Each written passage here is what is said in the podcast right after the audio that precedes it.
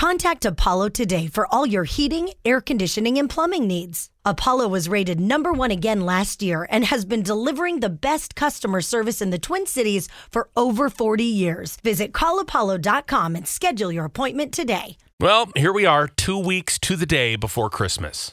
Christmas Day is two weeks from today, and this is the moment where people start to snap and break and stress out about the, the magical time of year. I know it's true. There's a lot of pressure that comes with the magic. Uh huh. Yeah, there's a hefty price to pay for the magic. And and Sarah, I know this is uh, tough for you, and you need some advice. I've had it. I'm done. I'm canceling Christmas. Oh, it's officially over, everyone. Okay. Oh no! Well, Why? Take down your trees, put away your stockings. It's over.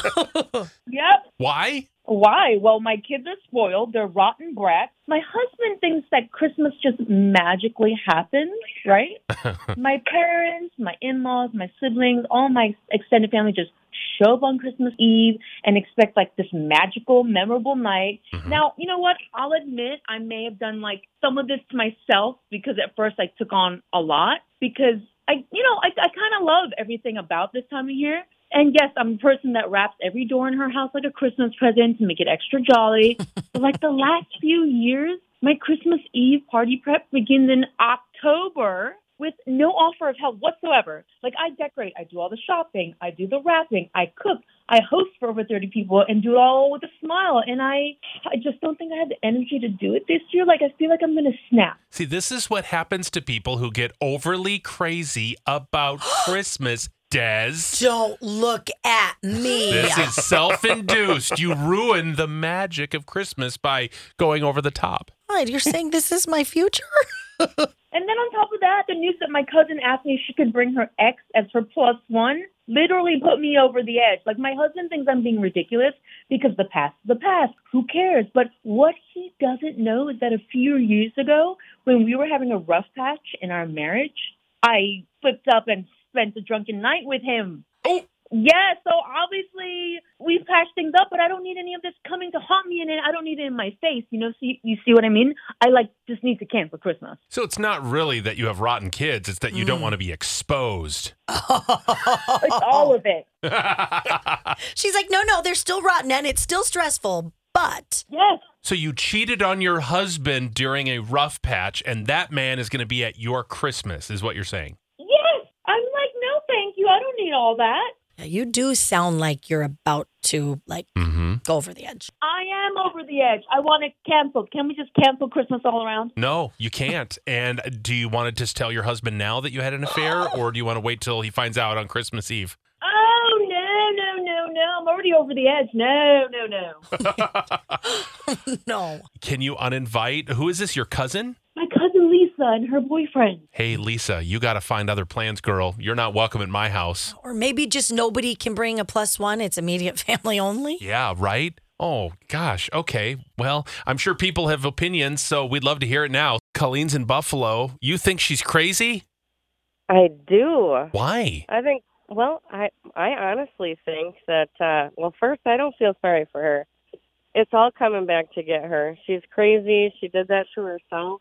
I think a big thing for her is her own guilt of what she did, Mm-hmm. and if it does come out, then that's going to be a bigger issue. And who, I mean, who stresses out about decorating their own house starting in October, planning like she's doing that to herself, all of it. Yes, this She is self induced. She's went just totally crazy. That is not what it's supposed to be about at all. It And then Isn't. to put it off like, yep, I had an affair and I don't want my husband to find out. So Just threw that little uh, nugget in at the end. I'm like, oh, okay, that's what this is about. it it really is. I'm pretty sure. Like instead of just being, oh, maybe her cousin's going to work things out with her ex. No. No. But you know, Colleen, doesn't it feel good to listen to people like that and then go, you know what? I'm I'm nailing life. Yes. yeah, all all of my crazies when I think my kids are just being, you know, in their own little world and disrespectful, I'm like, you know, oh well, I can take the occasional eye roll. hmm Yeah, no, all you got to do is turn on Love 'em or List 'em and you can feel real good about yourself. Yeah, every day. Every day. We love that. Thank you, Colleen. Let's go to Shauna. She's in Lakeville. Um, you think she needs to list herself? I do. I think you hit it uh, nail on the head there, Ryan. Uh, she doesn't want to be caught. And I think this cheat lady needs to list herself and take a couple Xanax. Yeah, chill. chill out. A Two, couple agreed. Xanax. Oh man. um, what a horrible person somebody texted in. List.